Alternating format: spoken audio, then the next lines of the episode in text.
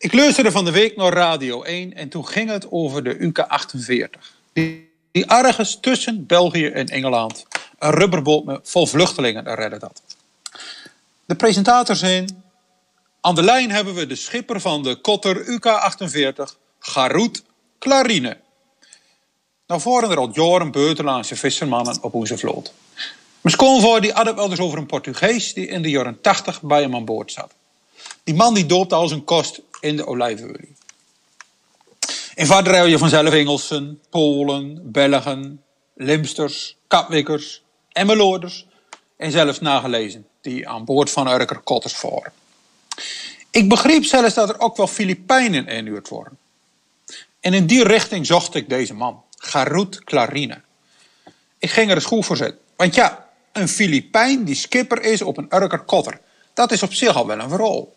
Die man heeft dan al zijn papieren gehaald en misschien geeft hij wel leiding aan Urkers. Het is een beetje de werkelijkheid waar naar links Amsterdam snakt.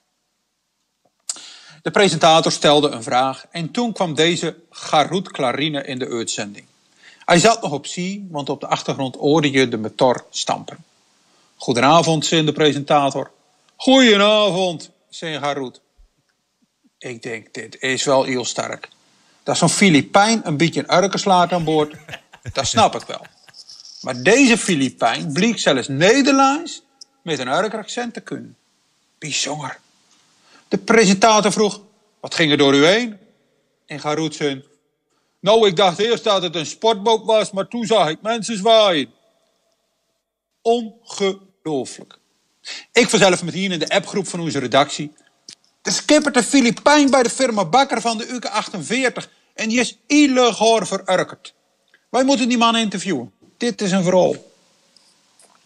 Maar helaas, als een verhaal te mooi is om woord te wezen, dan is het meestal ook te mooi om woord te wezen. Radio 1 plooste een rectificatie op de site.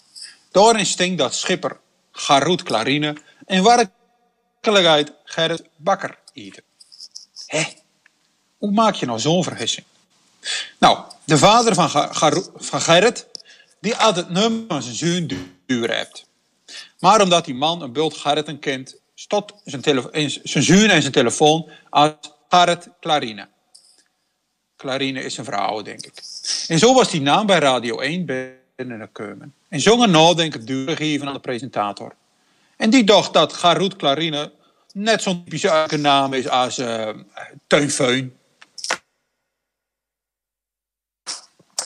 Ja, maar voor je weet, word je op de nationale radio introduceerd als Kees van Tieme van der Sleus. Of Inkfruut. Ja, of dus Garut Clarine. Dat is even slikken als je je hele leven al gewoon garabakker eet. Hè? Het kan zomaar veranderen. Op maandag stap je als garabakker in de kotterbus. Op vrijdag stap je als Garut Clarine weer uit. En een grote gevaar op werk is vanzelf dat mensen je ook zo gaan nemen. Dat je een bekking komt doen bij de koop en dat iedereen er dan in koor bromt. Goedemorgen, Garut. Dat zelfs je eigen va je onder je bijnaam in zijn telefoon heeft staan. Nou, dat moeten we gewoon voorkomen. Wij spreken hier nou met een kanger even op Urk FM af. Dat wij vanaf nou Garut Clarine niet maar Garut Clarine nemen. Oké? Van nou af is er gewoon weer... Uh, nou, help even. Uh, nou, die jongen van Bakker.